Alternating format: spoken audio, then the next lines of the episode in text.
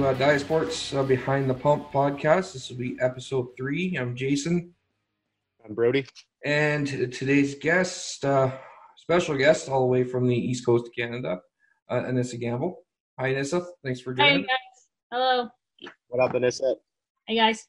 So, uh, I'll break right into it. Uh, you know, this has obviously been, uh, everybody's been off since, uh, you know, middle of March. Uh, what, what have you been up to during the, uh, during the COVID lockdown?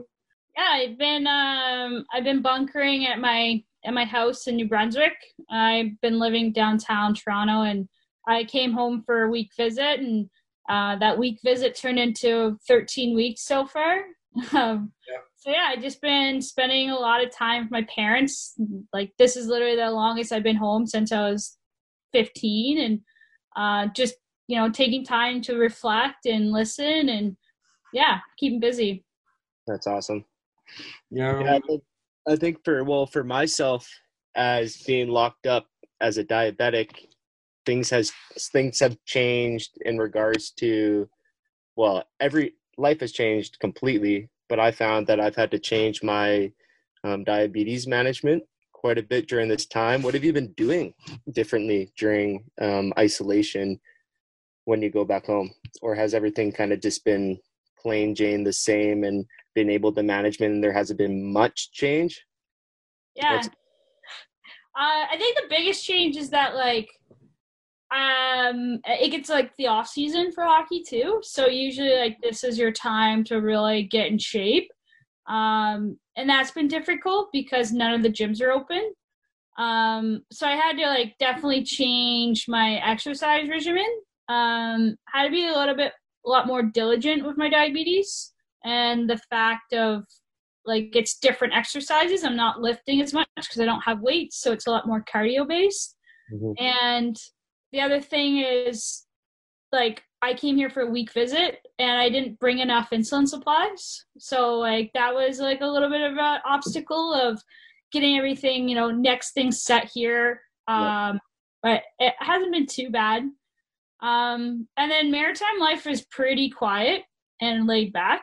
So luckily here in New Brunswick, we've been doing a really good job at social distancing. And it's probably because we really don't do we don't have like a lot of transit. We don't have a lot of uh, busy cities. So it's kind of been like the norm and atmosphere is a little tense but it's kind of been normal of just staying at home going for hikes and other things. So uh, luckily i haven't had to change too too much so far mm-hmm.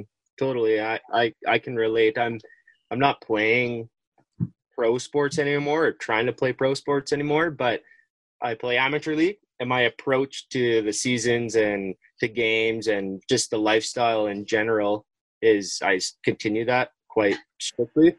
And I my part of my reasoning for playing sports was diabetes management, right? And I'm sure you can relate to it as well. You just you feel 10 times, I don't even know the multiplication, but so much better when you're training, right? And and it's just easier to control and and I respect diabetes athletes because I know you can relate to that because it's just yeah, it's it's common. And yeah, yeah. I uh, just props to any diabetic athletes out there. Yeah, it's definitely a challenge. Um, it's something that no matter where in your career you are, it's always changing with your body, you know, what you're doing, time of life, and Mm-hmm. you, you know how you approach your diabetes management in your athletics is very different as a kid versus high school versus undergrad to your pro career um, so it's just adapting to those and um, i guess like a good thing about covid so far is like really practicing how can you carb count and then prepare and this is the time to experiment kind of like your preseason of like you know getting to know your body so you can go into the season and be like best prepared as possible mm-hmm when do you take your insulin when you're um, before you play? How long do you like to go the full four hours and then wait till everything's out of your body and then you can kind of you can gauge well with technology you can gauge now where it's going. What do you? What's your pre-game routine? Yeah, uh, I'll, I'll, I'll first answer. I'm not a healthcare professional, uh, right. So this just based on my own body. Mhm. um, and experiment. So it depends on like the day for me and how much activity or what my sugars have been. It's I kind of go with that. Um, I like to. We always have kind of team meals four hours before our games, so that's kind of I, I, I try to stay lowest carbs because I don't want to spike up and um and then after the game I usually I'll, I'll do a temp basal before. I really like uh the study by Dessi Zaharieva is changing basal rates 90 minutes before. Um and then after games I usually run high. So I'll, I'll, I'll bolus probably in the third period if I am going high. Depends on how much ice time I'm getting. Mhm. and then uh, eat a lower carb meal after post game and then try to replenish my glycogen storage a couple hours later when my sugars settle. Mhm. Yeah. that's it's sim yeah similar for me. I I like to take I like to don't I don't like having active insulin at all when I play. Mm. and now on a pump it's easier to gauge what where you're going right so you can guesstimate better you don't even Yeah. have to guess right and um if i'm running high i i can't play. If you're running low you can't play. So it's locking down that routine like you have is so important for for any individual. And and mine is similar but it's not the same. Like you said it's just your body and and the disease is always changing and and your routine is always changing and life around you is always changing and you have to adapt like that. And, Yeah. and i i'm going to keep on saying it throughout and but diabetic athletes are badasses. They're badass. Like their mind their minds are different. Their minds are different because you and myself and curtis and any diabetic athlete we have to consider some a, another variable 24 7 and then still focus in your mind on at an elite level to a sport. Is just different breed anissa different breed. Yeah, Yeah i think it teaches you a lot of like about your health. Um, and then you kind of approach, at least for me, I, I approach hockey differently than my teammates. Um, and it's definitely a symbiotic relationship. Like I love playing or playing hockey or any sport just because um, it keeps me in check and it gives me motivation, kind of like a symbiotic relationship of keeping up with my diabetes management. And but that's to say too, like a lot of my teammates I also have struggles, and um, it's something that you kind of respect each other for. Um, so yeah, you know, it's it's totally it's totally something that you know people might not acknowledge, um, but it, it's a difficult thing. But get over it, keep Yeah. going. exactly get over it Yeah. right on so i was talking to you briefly before we hopped on um, about your diag- when your diagnosis but do you remember can you explain your diagnosis story Yeah, I I was diagnosed with type one when I was eight years old. Uh, I remember being a kid and, and I was on a class field trip and my parents came and got me and I went to the doctor and, and way back in those days, like I remember going to the doctor and they had like they took my blood and they looked through a little like spectrum thing. It wasn't even a glucometer. Um, and then I kind of had to go to the hospital right away.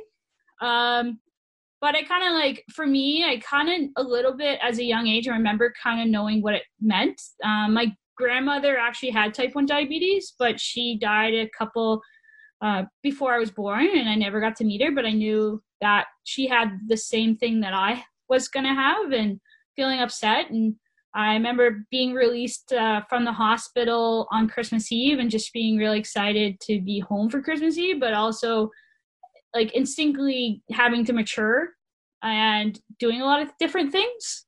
Um, but I also remember like within a week I was back on the ice and uh, it wasn't too too different. And yeah, throughout my life, like I think that's like a really good association with me and diabetes and hockey is that you keep moving forward. It doesn't change a lot of who you are. So mm-hmm. you just have to adapt Do yeah. do you remember which day you're diagnosed I don't. I know people say their diaversary, and I never heard of that until like a couple of years ago. I, i've never heard of it to Yeah. until Yeah, so I call it my anniversary Christmas Eve just because like that was a monumental thing of I remember yeah. leaving the hospital and making home Santa Claus. Um yeah, so probably yeah, a week before. Yeah. Funny. The reason why I asked that because I was diagnosed December sixteenth. Mm. Around the same around the same time. Yeah, there's definitely peaks of diagnosis in lower uh, sun altitude uh, times. So like October to January. Uh, there's definitely a high prognosis. No one knows exactly why, but uh, it's so interesting hearing a lot of people uh, with Christmas related diagnosis stories. Yeah, yeah Curtis's is coming up here uh, in the next uh, five days. Five days now. Five days from now, yeah. It was. Uh, it'll be his uh, year three. Wow.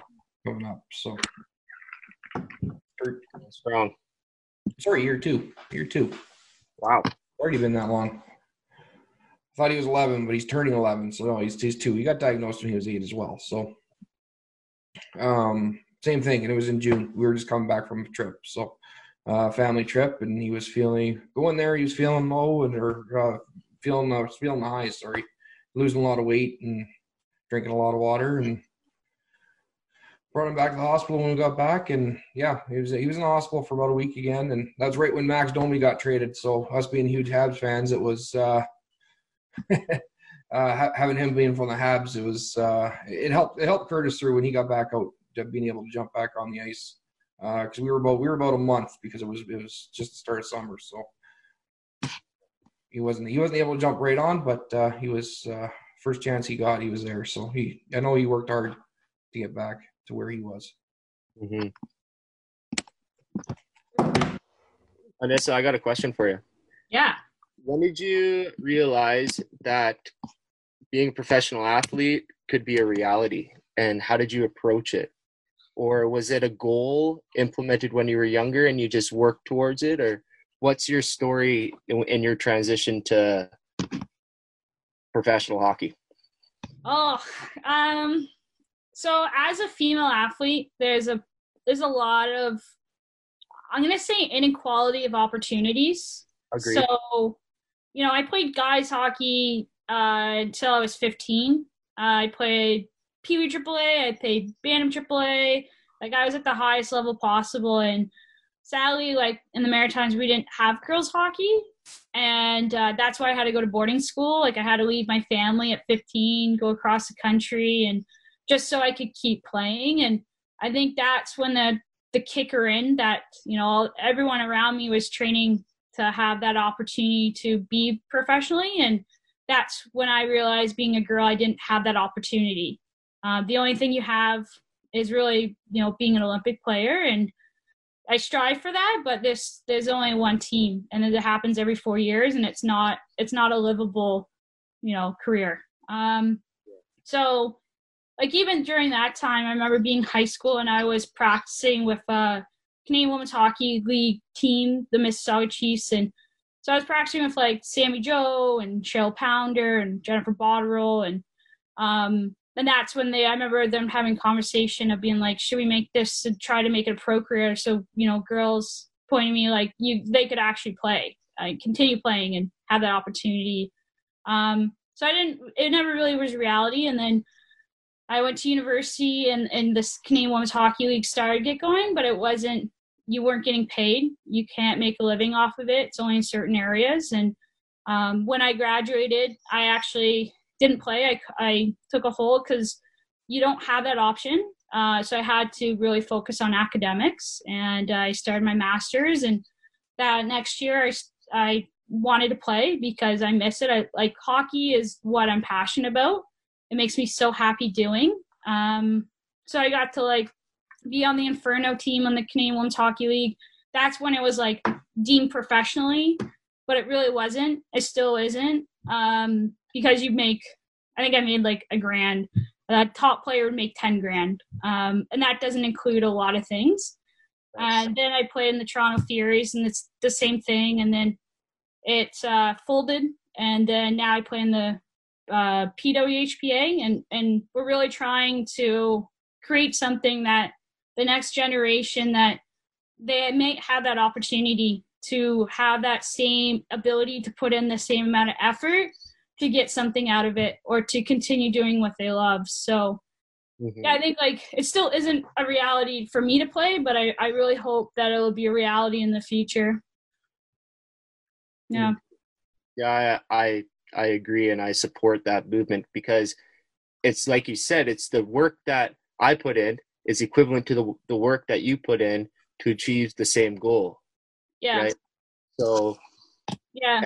We looked at and and reward people that are are sorry, fucking putting in that hard work, right? Like yeah. Putting, yeah, I agree and I support.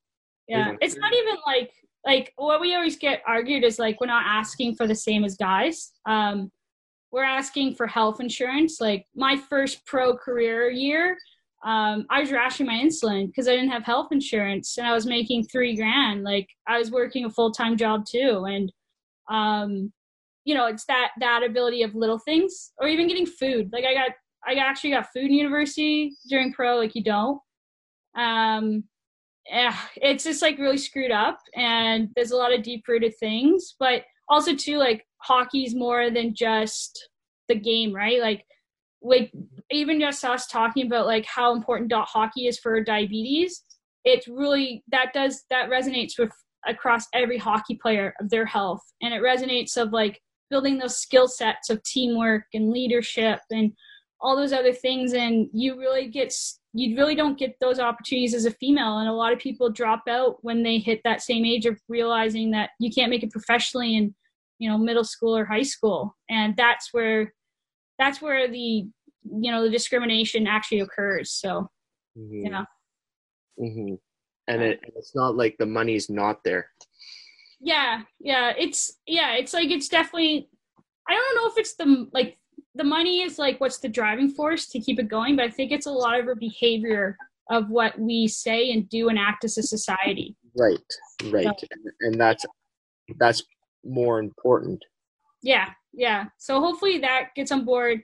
Women's hockey has its like problems. You know, right now we have another league that um, isn't helping, um, and even so, what I'm playing in, uh, it has the right moral, um, but definitely, you know, NHL isn't stepping forward, and they have those resources that we're trying to, and uh, yeah, just like. So, so they're not they're not involved at all in NWHL.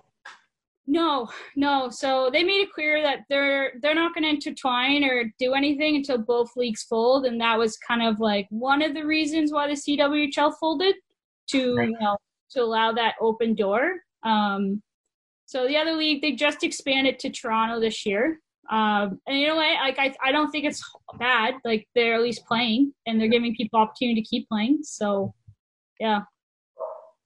Yeah, that's good. I, I you know, I was fortunate uh, before the uh, uh, before the lockdown. We had uh, uh, one of the rivalry, rivalry series games uh, in Victoria. I took fairness to, and yeah, it, it, was an awesome awesome experience. Happened to be, I think, the only game that Canada won through the whole whole series. So um, yeah. it, was it was an awesome awesome experience, and de- definitely something worth worth pursuing. That's for sure. you just need to get out get out west a little bit more. That's all. Yeah, yeah yeah, it's pretty centralized um, where it is because of the resources. But yeah, it's it's really like it is really good hockey. I'm not being portional, but yeah, it's pretty. No, it, it, it is on, on, the hockey end, and you know, I, I, for myself, I know I was fortunate to grow up I, I, in Ontario, right? And um, you know, speaking of which, you know, I just saw uh, Haley Irwin retired. Um, you know, I remember refereeing her when she was playing Pee Wee AAA hockey in Thunder Bay, right? So, um, yeah, no, it was uh, it's, it's definitely something special, and I, I, do wish more. And I guess that's why you know we're trying to get the initiative out here, uh, out in Western Canada, because I know we don't have a lot of those opportunities as well out in the West. So, um, you know, why we're trying to build everything up out here. So, uh, no, it's good, and I, yeah, like I said, I hope you do get to come out west more. Yeah, I agree. It's beautiful out there good people. Oh, it, it is actually. I'm just watching a deer walk through my backyard right now. Yeah. So, um, yeah. So, so you've uh, so you've done. Talk a little bit about uh, about your work. I know, uh, obviously, you've been on hiatus a little bit uh, over the last 13 weeks, but uh, you're doing some good pretty cool research. Uh, um, I know when to talk to you last summer as well. So yeah, um, yeah, so I, I so I, am a researcher by day. Um, so I, I actually I completed my master's in experimental surgery, evaluating islet cell transplantation at the University of Alberta under Dr. Shapiro. Uh, and that was incredible experience and phenomenal research that they're doing at, at the U of A. Um, so that was really cool, doing a lot of basic science, you know, looking at uh, you know, efficacy and, um, you know, clinical application. Uh, afterwards, where I landed was um, digital technology. So I just finishing up of uh, working for the University Health Network and looking at uh, different diabetes um, interventions. So one of them was trying to create a Canadian diabetes registry. Uh, the other one was a text messaging algorithm um, but lately, I've been working on a, a prostate cancer platform um, that is called NED, uh, and it's trying to make telemedicine. So um, basically, taking applications uh, like your appointments, very like similar to diabetes, instead of going to the appointment all the time, is having it virtually. So you save that time of going in and getting a certain value, call you PSA, just like your A1C, and um, saving a lot of time. And the uh, big one now is trying to make it so it's nurse led um, to triage the standard of care. So uh, it's been a really cool project, and we're utilizing a thing called API of Visual Data Analytics. So it's been a really fun experience so far. That sounds awesome. Yeah. And then um, then I'm changing it up. I'm doing a big detour and I'm going to dental school in the fall. Dental school. yeah. Yeah. I know. Yeah. Big three uh 180, but uh there's lots of reasons. Yeah. Sorry, just rewind. What word did you use? Started with a T triage? You're trying to nurse triage, so you're giving more power to the nurse because they're capable of doing the same job as the doctor. Yeah, exactly. Yeah. yeah. So saving a lot of healthcare expenditure, but also to a much higher frequency of standard of care. I, I don't know about you, but I talk to my nurse more than uh, my endocrinologist. I, I text my nurse. Yeah. Yeah. It's, yeah. So it's very similar. Uh, it's pretty cool working on different um, chronic illnesses or different health conditions because it's it's pretty similar, uh, which has been a really cool experience to learn about. Yeah, that's awesome. Yeah. Good. Yeah, I know. We we email our our uh, our nurse all the time, and then she just passes it off to the doctor. So yeah, I definitely, definitely hear where you're coming from. Mm-hmm. I, got, more. So in in combined with your your work and your scientific work in the diabetic community, what have what else have you been doing um, in regard? Well, no one has been working out in the community, but what else? Other initiatives, uh, other initiatives have you partaken in in uh, the the diabetes community? Yeah. Wow, I think my blood sugar is dropping. It's that was hard. Oh man, yeah, get some juice or something. if you don't know, he just came off a big low, and it's like the roller coaster of oh, like. And I think I'm pretty sure I I still have uh, insulin on board, and so okay. and I and I just worked out hard now. So, yeah. Yeah. it's like, yeah, it's just it chill real hard. Yeah. Um, yeah no i actually like been having some pretty cool opportunities i think a lot of things are you know trying to figure out ways to fit. And i think that's something so cool about the diabetes community is that like as a diabetic like you have to go on the fly. Um so i was gonna i work with an organization called Connected in Motion. Um so it's it's it's geared for adults with type 1 diabetes. And usually we have these like you know hiking weekends or camping weekends hiking uh, and slipstreams which are like a weekend workshop kind of like a diabetic uh, a diabetic camp for adults. Mm-hmm. um, so they usually rely heavily on being in person of having those connections and those conversations. Um, but the organization did uh, an amazing job so far and they they actually did two slipstreams one in canada one in us online. Uh, so i had got to help out with both of those this year. And yeah, it was really cool using Zoom and having, you know, expertise coming in, doing like presentations, but also workshops, and then having these cafes where people could talk. And uh, one of the things I, I really noticed was people who never had access due to location or financial barriers or family barriers, um, they got to participate. So I think that was been a really cool experience so far being a part of. Mm-hmm. Um, the other thing I did, I did a cool fundraiser for my birthday for Diabetes Canada, where one of my social media, and I was like, if you put a dad joke, I'll donate money, and so I got to raise like quite a bit of money for them for my birthday out of my bank account. But it was a really cool experience to do. Um, and then uh, the other thing, I, I, I work also with D-Skate, um, so I've been doing like an interview series with athletes as well um, kind of a different format. But uh, yeah, that's been really cool to be a part of, and just like you guys talking to other diabetics who are athletes yeah. or involved. It's been awesome. You want to interview me? Yeah, I do. Sure. Okay. Right. Well, I'll send you my email. Well, we have each other's email, then we'll set it up.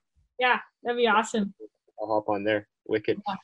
Yeah, that's that's definitely one thing. Starting about this, you know, how many diabetic athletes you meet, out there. You know, uh, obviously our our area was uh, was hockey, and then you know through through that I met Brody, and you know you know Brody's opened up a whole lot of other uh, other athletes that we found out that were diabetic, and and even branching out. You know, we've we've got. Uh, um, you know, one of our our nutritionists, I guess, in training.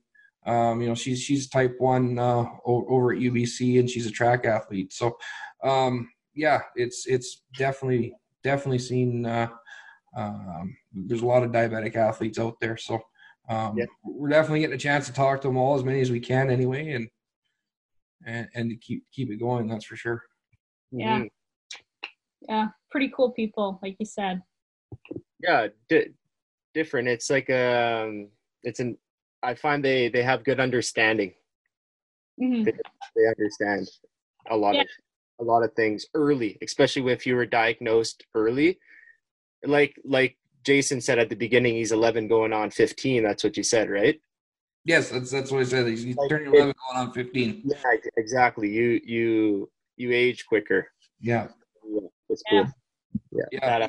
He definitely, you know, just just for him counting his car, uh, counting his own carbs, and you know, this year, you know, they're pushing him to do more on his own because, um, you know, here they're going to be sending grade sevens to high school, so he's he's only got one more year and he's got to learn it pretty quick, right? So, mm-hmm. um, yeah, it's it's he's had to grow up grow up really fast, and uh, you know, I know he's done a really good job, but other days he he just just wants to be a kid and kind of gotta just let him go, right? So. Yeah. I'm the same way. I just want to be a kid still. I'm a lot older, so exactly. all of us. But, yeah, Anissa, I gotta, I actually have a few more questions for you. Do you, how did you? Okay, for me, a big part of my journey with diabetes was communicating, um, communicating it to my coaches because I ended up in competitive environments where there is 50 guys competing for 11 starting spots, and you're obviously not going to want to tell the coach that you have a weakness, right? Like obviously they knew, and I informed them that I was type one diabetic, and I had a continuous um, dialogue with the athletic trainer, and she knew.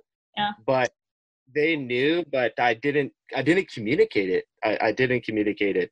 Um, and if you listen to the first episode, I kind of talk about this and how recently, over the last three years, I've learned to be more open about it and talk about it. And and this is one of the reasons why I'm just trying to implement myself in the diabetic community more and communicate that that it's proper ways to communicate diabetes mm-hmm. so what did you do did you was it a good dialogue with coaches did you hide it was it a bit of both like yeah I, it's it's a really hard thing to communicate with um i know for me personally i i definitely have had coaches who might have not picked me or uh, told me to calm it down. I was a really stubborn kid. Like all I cared about, honestly, was hockey and my academics, and especially like going through my high school, I, I definitely was burnt out a lot. Um, I had a lot higher sugars than I should have, and university was really hard too. And I made it very clear to the coaches when I was getting recruited that I had type 1 diabetes. And if it was an issue that that's fine because I really don't want to play for a team uh, throughout my time if they don't like that. So I think that open and honest communication at first is very valuable because it'll set the atmosphere and the tone. Um, so don't get in that toxic relationship of hiding it because it's just going to make it worse. With uh, anything. Uh, yeah. I definitely I struggled a lot with my diabetes during my undergrad. Um, you know, I didn't have there was no like continuous glucose monitors. It was on pump and yeah. Um, you know, it was, it was really competitive. You are fighting for a spot all the time and I know my play was definitely affected by it. Um, and I wasn't open about it as much because of that.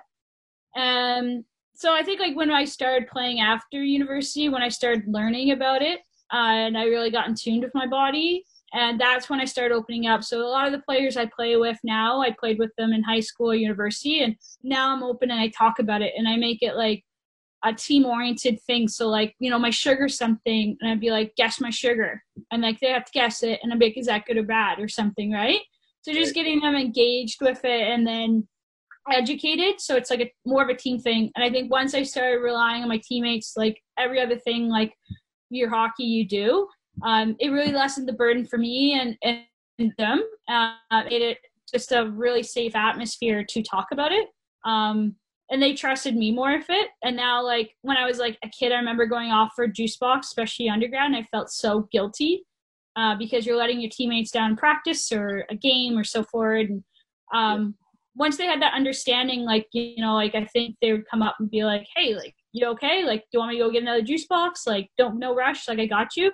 But I think that built a lot of like teamwork um, too, and had open communication with my coaches of saying like, "Yeah, like I'm I'm high today um, I, I just can't play. I can't practice today. I had a couple times during um, past year that happened, and they're totally open about it. And so I think just understanding that health comes first. So, like you said, the open communication and the ability to be vulnerable and talk about it. Uh, it doesn't display weakness, but strength.